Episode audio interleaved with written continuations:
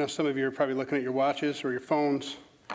If you saw me scooching around up here, it was because I was trying to tell Kurt, just do your whole worship set. I'll trim. So if you're worrying about 25 minutes, we're gonna be good on this. I got to talk to the projection people because I don't know who's up there, so I couldn't text them.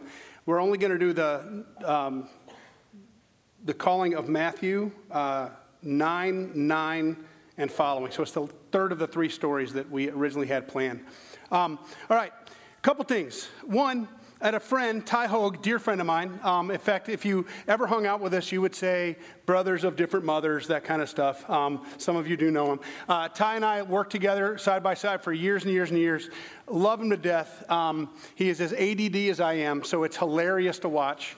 But there was one time when things were getting difficult at the place that we worked, and he walked out of my office and walked down the hall, came back, knocked on my door, opened the door and said, "I just wish it could be easier." And I think a lot of us see our faith journey as, I just wish it could be easier, because we get caught in this cycle of sin management. Sometimes we think that if I could just be, I mean, Jesus died for me, and I'm a sinner who's saved, I get to go to heaven. I'm a sinner who's saved from hell. I got fire insurance. I'm not going to burn. Cool. And now I got to be better. I got to do more. And then we fail, and we feel ashamed, and then we go, and we get that shame cycle, and then we go back to the Lord, and like, "Lord, I know I'm going to try harder this time, and I know, just forgive me. I know, no, but I'm going to do more. I'm going to try harder. I'm not going to do that thing again." 2 weeks later, ugh. See, we've got the order wrong. Sometimes we think that if we just do better, we'll have more of God. We'll have more, our walk with God will get closer. Folks, I'm going to tell you something today. You will never have more God than you have right now, ever. And I'm going to tell you how I know that. Scripture. God made him who had no sin to be sin for us. So my sin is no longer my own. It's his. He became it. And he died so that I won't have to pay the price. Cool. But did he metaphorically become sin? Or did he really, literally become sin for me? Well, if it's metaphorical, then we're insane. We're crazy to follow this. If it was metaphorical and it's a nice literary story, then we're crazy. He literally died and became my sin. And 2 Corinthians 5:17 says, when someone is in Christ, it's a new creation. The old, gone. The new has come. Okay. That means I am no longer who I was. I now am someone completely different. If I have received the forgiveness of God and the redemption of Christ and I take all that he did and all that he is, and I say, "Yes, Lord," then he no longer takes up residence in stone and brick and mortar, but in me. So the old is gone, the new has come. So now I am Saint Trent. And you are Saint, fill in your name. You're not a sinner who's been forgiven, and now you got to try harder to not sin anymore. That's what we get caught up in. We're first a saint. You are who Christ made you to be. So our job is to participate with the Lord and become who we already are in Christ. Those are Paul's words, not mine. How do I know that you got all the God you're ever going to get? Because the whole of the deity through the Holy Spirit lives in you. So you can't get closer to God. He's inside of you. There's nothing you can do to make him more present. But you can choose to be loved more by him. See, sometimes we think that if I sin less, I can love more. If I sin less, I can be more like Jesus. That will fail every time. If I'm loved more and I experience the love that God has for me more internally and who I am, and I see myself how he sees me, and I see others the way he sees others, because he lives in me, he's going to give me new eyes, then the more I love, the less I'll sin. But we try to do it, the less I sin, the more I'll love. It will never work. But the more I love and the more I am loved, the less I'll sin. Sin is a byproduct, not an effort. And I'll show you how I know this. The fruit of the Spirit is love, joy, peace, patience, kindness, goodness, gentleness, faithfulness, good. Did I say goodness already? Self-control. I always miss one. What is it, Kurt? What did I miss? Okay. It's not something that I muster up. It's something that the Lord produces in me. The fruit of the Spirit is the byproduct of the Spirit working in me. And it's not that I will have some love and have some joy and have some peace. All of those things will be the byproduct of the work that God is doing in me, because he lives in me. So I can't get any closer to God. I'm already as close to God as I'm ever going to get. And God is as big as he's ever going to be in me. And that's an awesome thing. But we get caught up in, I've got to please him. I've got to please him. I've got to please him. Instead of, I'm going to live like I'm pleased with him because he's pleased with me. And I'm not saying sin all you want. That's not it. But it's not first love, joy, peace, patience, kindness, gentleness, faithfulness, goodness, and self-control, and then you'll have the Spirit. It's you have the Spirit, and he produces these things in you, the fruit of the Spirit. It's the works of the flesh. I'm talking in Galatians 5:19 through 21 right there. So let's look at this story. I'm going to ask you to do me a favor. And I know my voice is a little up. I'm high up in register. I'm going to settle down here for a second. But I only have a certain amount of time, and I want you to see, just like with the Sermon on the Mount, that first public sermon in the Gospel according to Matthew, God shows up on the planet and he wants to tell us some things, and they're very important. And when we read these stories of healings, of callings, of deliverances, sometimes we just think of the story, it tells us what Jesus did. But folks, it tells us who Jesus is. And there's a big difference. Jesus did miracles. He healed a leper. He had lots of them, but the one we were going to read today. And he healed a paralytic. That's awesome. But look at what, not just what he did, but who he is.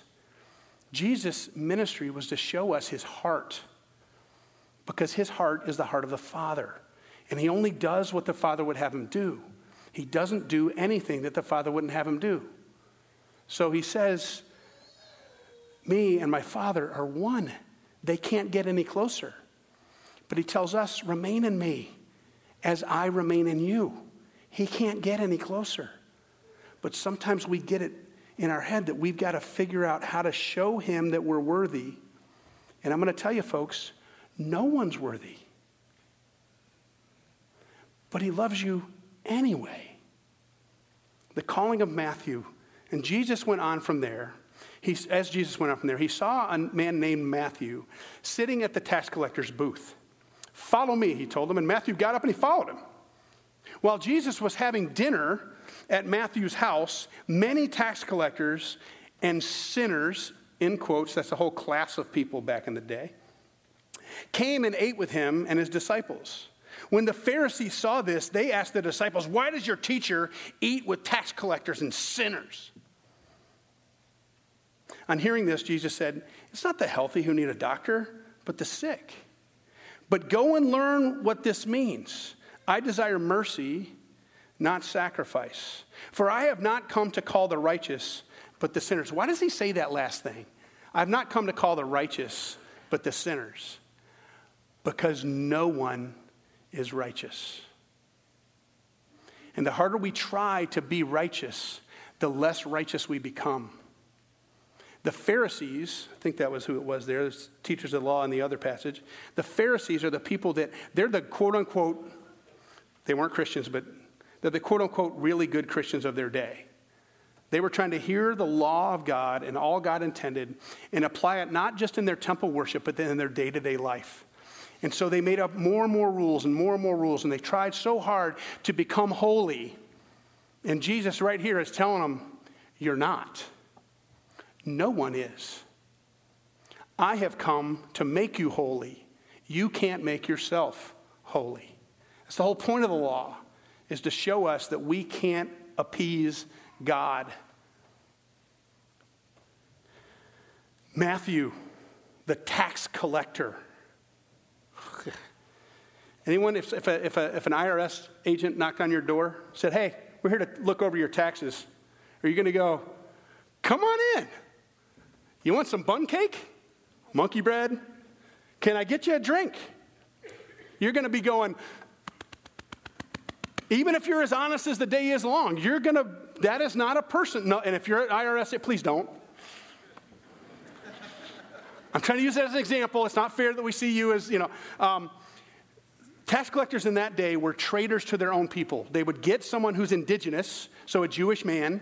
Rome would hire them and make them the tax collector for a particular precinct or district or city. There's chief tax collectors and those others. But Matthew was high enough that he had his own booth. And what it was, the city center. And it's a city, Capernaum here is about the size of, it would be kind of like Grand Haven. It's got a main thoroughfare going through it, and that's where he's sitting. And Matthew... the way they've set it up is that they say, this is the amount of money you need to get from this particular precinct or district. But anything you get beyond that, you keep.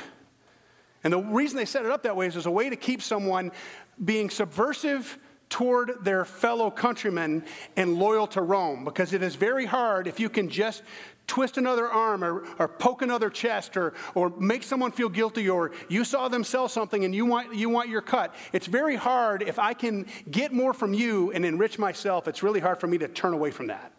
It's called greed. So Matthew was a traitor to his people. He was despised by all. No one trusted him. Everyone avoided him. And what does Jesus say? He sees a man named Matthew sitting in his booth, and Jesus comes up and he says, "Now I want you to pay back everyone you've stolen from fourfold," right? And then once you've done that, I want you to go wash in the pool of Siloam, right? Yeah. And then once you're all clean and good, once you've taken a shower, or once you've cleaned up, then you come to me and follow after me, and I'll give you a shower. That's not what he did. He walked by Matthew and he goes, and I don't know exactly how it went, but it's like he's going, "Hey, Matthew, come with me." And the guy popped up and did it. So he broke the law. He left the money for Rome sitting where it was. And not only that, but then he went and he called all his friends, the sinners and the other tax collectors, the dredges of society, and he called them over. And Jesus is the guest of honor. Do you see what Jesus did? See, we read it while Jesus was having dinner at Matthew's house.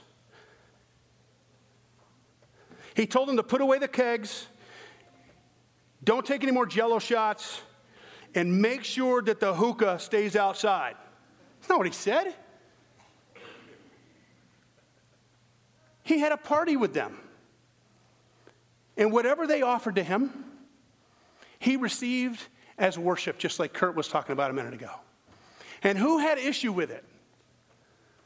The people who were good. And Jesus says to them, "I didn't come for the healthy, I came for the sick." And then he says remember that one little thing. He says, "Go and learn what this means. I don't want sacrifice. I want mercy." You see the order of this? Matthew ends up being the author of an entire gospel, the New Testament. Forever and ever, until the new heaven and the new earth, Matthew will be known as a faithful follower of Jesus Christ. Not because he made himself good and appeased Jesus, but because he was a traitor and malicious and a thief. And when Jesus said, "Matthew, come with me," he did. So Jesus received and accepted him just like he was, and then Matthew became obedient. The same is true of the other two stories that and I encourage you, if you look in the bulletin, read those other ones, and you'll see that Jesus didn't first fix someone and then love them. He loves them, and then he chooses not to leave them that way. Now, here's the curious thing about this story in the Gospel according to Matthew. We're wrapping up. In Mark, when Mark tells this story about the calling of Matthew, it's labeled, and the name is Levi. So Matthew's name before he was Matthew was Levi. But Matthew refuses to call himself by the name of the person he was when he tells the story. Because Jesus didn't come up to him and say, hey, Matthew, come with me. He called him Levi. But Matthew has been so transformed, so changed, so loved by the one who loves better than anyone else in the whole universe loves, that he cannot see himself for who he was. He can only see himself for who he is. See, the old is gone. The new has come.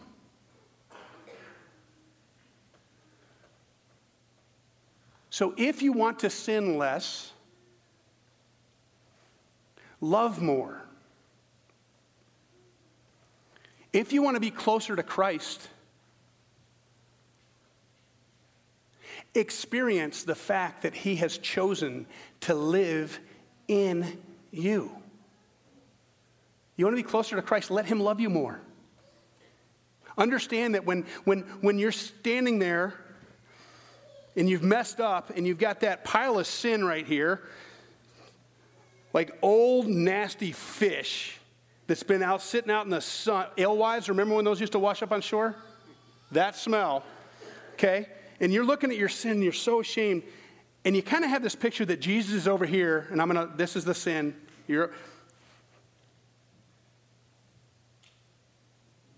I love you because I have to. What are you going to do about that? You know where he's standing?